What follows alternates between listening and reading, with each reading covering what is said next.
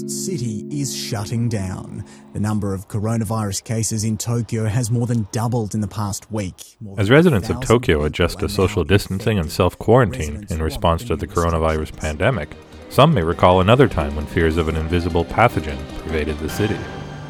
こんばんは。こんばんは。 えー、今朝東京の地下鉄で猛毒のサリンによります無差別殺人事件が起きました。25 years ago on March 20th 1995 members of the Aum Shinrikyo religious group carried out the Tokyo sarin gas attack killing 14 and injuring thousands of others. Since then, the group has remained in the news, with the arrest of the final fugitives of the attack coming not until 2012, and more recently, the execution of group leader Asahara Shoko and five others in 2018. Yet, with coverage of the coronavirus pandemic dominating the news, the 25th anniversary of the incident received only passing attention. What was Aum Shinrikyo, and why did they carry out the attacks? What explains Aum's gradual shift from religious teaching to violence? How do narratives of Aum Shinrikyo change when we look at less recognized members, most notably the women of Aum? And finally, how did media coverage of the 25th anniversary compare to that of five years ago on the 20th anniversary? I'm Tristan Grunow, and this is Japan on the Record. For more on the sarin gas attack and the women of Aum, I talked with Dr. Erica Baffelli, senior lecturer in Japanese studies at the University of Manchester and co author of Dynamism and the Aging of a Japanese New Religion Transformations in the Founder, published by Bloomsbury in 2018. I started by asking Dr. Baffelli to briefly introduce Aum as well as the attack. So, on March 20, 1995, five members of a religious group that's called Aum Shinrikyo enter five lines of the Tokyo subway at the time of the morning rush. So when, when a lot of people were in this train and they were carrying plastic bag containing sarin gas in liquid form and umbrellas. And at prearranged station, they punctured the bag and released the nerve agent and they left the station. And outside, other members were picking them up and driving them away. So the event is, is now known as the Tokyo sarin gas attack. So the, that is in Japanese is the Chikatetsu sarin jiken. And in total, as I mentioned before, 14 people lost their lives and 1,000 were injured. So in the in the week following the attack, that was, as you can imagine, a terrible shock in Japan. The police raid the, the facilities of this religion organization all, all over the country, uh, arrested hundreds of members, and all the material and document was confiscated until in May, um, 16th of May, the leader was finally arrested in their group compound that was in a small village close to the Mount Fuji. And in October of the same year, the, the religion organization lost its legal status. And then the following year were declared bankrupt. So uh, media reports starting to try to understand why this happened, who were these people, because up to that time there has been some coverage about Aum, but there were not the many study on on that organization, and so that was also a lot being published on these early years about the story of the group and the leader. You mentioned that this group had hundreds of members around the country, and your own research is on Japanese religion. So, perhaps from a religious studies perspective, can you tell us more about this group, Aum Shinrikyo, that carried out the attack? Yeah, definitely. So, Aum Shinrikyo, that means the Aum Supreme Truth, was founded in 1984 by Asahara Shoko, and it started actually as a small yoga group a Yoga Center. And in the span of a few years, it developed into a complex organization that included Buddhist teaching, yoga practice, but also very apocalyptic, millenarian, catastrophic thoughts and ideas, but also very extreme austerities. What is interesting but not unusual with new religion, and the, the changes happen very quickly in the span of a few years. But that is quite common in the dynamics of the beginning of a, of a religion when there are a lot of changing happening in the teaching, especially in the first few years. But the group didn't start, as the case most of the time, as a violent organization. So, as I mentioned before, the first group was just very handful group of members. And then the teaching at the beginning was mainly around the idea of awakening the Kundalini or awakening this energy inside you through yoga practice. And there were two other main concepts that were important throughout Aum. There was the idea of transcending life and death, what the idea of liberation that they call Gedatsu, and idea of Satori, of enlightenment. That were the two main concepts. And uh, the idea at the beginning was actually to create this group of people that would save all the other people. So there was also this idea of saving the world. But then the violence at the same time started quite early on. And the first episode uh, was already in 89 when one member died by accident for the extreme austerity. And after that, another member who knew about that wanted to report it and then it was killed because of that. So the, the violence started escalating from then. And at the same time, there was, the group started a, a, a series of tension with the outside society and was mainly due to the fact that comparing with other religion organization, Aum had a kind of a strong requirement of, of the member. They wanted to become renouncant, uh, that is entering the organization and leaving commune, they had to renounce to everything. So they, they drop out of school, they left their job, they left their family. So this creates understandably tension with parents and with, with the family of some of these members. Not all of them became renouncant. Not all of them lived in commune.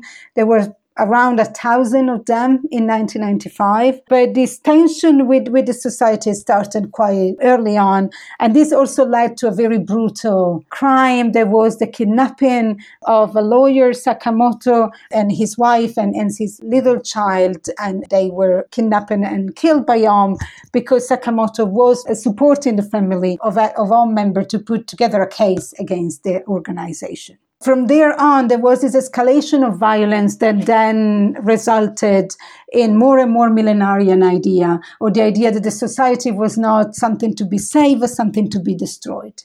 And uh, the idea of more and more, uh, the, the sermons starting to talking more and more about evil society, coming of Armageddon, the salvation of only the true believers, etc. And this was also paired with a series of failures. For example, they ran for the election in the 90s and it was a total failure. So this idea that the, the external society was actually hating. It was not liking them. And and the group was not growing in a sense as much that they hoped. So there was uh, internal and external dynamics then led to this escalation of violence paired probably with uh, some some uh, scholars think also a, a deterioration in the state in the mental state of the leader himself. And as you mentioned the group has been in the news recently again not only because of the anniversaries, but also with the execution of, of the leader Asahara Shoko in 2018. And a few years before that, the rest of the last remaining fugitives of the attack, including Naoko Kikuchi in 2012, you know, this came out in the news, it, it, kind of recalled for people that there were not only women in the group, but women in the attacks themselves. And I understand your recent research has been looking at some of these women who were in the group. Yeah, the, the reason why I started being interested in, in the women in Aum is because most of the narrative about has been dominated by male voices. And this is because the early memoir about the Aum member was mainly written by male members, but also because because a lot of the attention in the study and the media has been mainly on on the main members because they were the one that were more involved in the extreme crimes. In, in the sarin gas attack in the fabrication of chemical weapon women tended to not be involved in that but I also thought there was another reason. The other reason was that women are often presented in Aum as being that this manipulated, beautiful young woman that has no agency, but they were just following what the leader told them. And I thought that that was a bit of reductive representation of those women, also because three out of the five of the high ranked member in Aum, that the top ranked was called Seitaishi, the sacred grand teacher, were women. So it was Asahara's wife, Tomoko, their daughter Rika, and Ishii Hisako, who was considered the first disciple, but she was also in charge of finances, so quite an important role. And I think that women played an important role inside the organization as teacher, but also in the training for austerities. And the, the austerities in Aum included beating, included pushing your body to very extreme practice, so they might not have done the killing, but you know they might have a role in kind of conceiving and accepting violence in, in a certain way, or, or kind of a pain as a way to achieve enlightenment. That it was quite strong in Aum teaching. So I was quite interested on that, or, or try to understand a little bit more what was their role in in the organization, and I tried to do that through also the narrative of the ex members. So, to talk about the people who have left the organization, but a specific group of people, not the one that joined the splinter group, not the one that went into uh, secular life, and neither the one that joined the more anti cult movement and ideas but a, a, specific group of women that they left the organization they didn't feel they could stay in after 1995 but they have been completely rejected um, and they are in a sense stuck in this kind of feeling out of sync uh, with, with the rest of the society, but also with how Aum is, is now or the splinter group. So these are the, the group of people I'm particularly interested in. In the midst of this coronavirus pandemic around the world, news coverage is obviously focused almost exclusively on the coronavirus. So, could you talk about what kind of coverage has there been? Maybe I just missed it in the news, but of the coverage that you've seen, how has the event been covered? And even you know, has coronavirus impacted the coverage of the event in the media? Okay, I'll start with a confession. So, despite this being one of the main theme in my research, and when the 20th anniversary happened uh, five years ago, I was really, you know, update about everything that was happening and uh, all the coverage in Japan. And I also organized an event in, in Manchester with my student. This time, this year, I was lightly distracted by the current event and there was other priority going on. But nonetheless, I checked uh, what kind of coverage the media in Japan were doing about uh, the anniversary.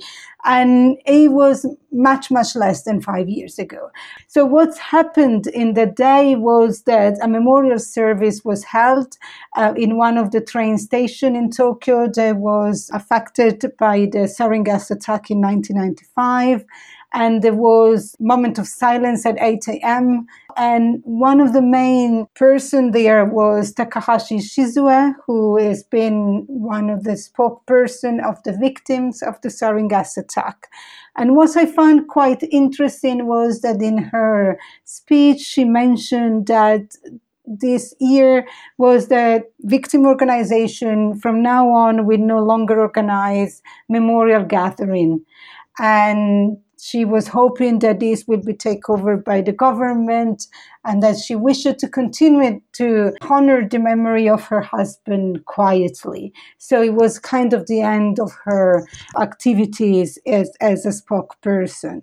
The coverage in the news focuses on that, but also a lot of focus was this year on the victims, about the story of the victim, but also because at the beginning of March, on the 10th of March, one woman, Asakawa Sachiko, was 56 and was bedridden with severe brain damage following the sarin gas attack. So since 1995, she died, and she is the 14th victim of the sarin gas attack. So the coverage was quite a lot about her story and the story of the other victims, comparing to five years ago when, when a lot of focus on the media was still about um, the members, the leader, so the story of the organization.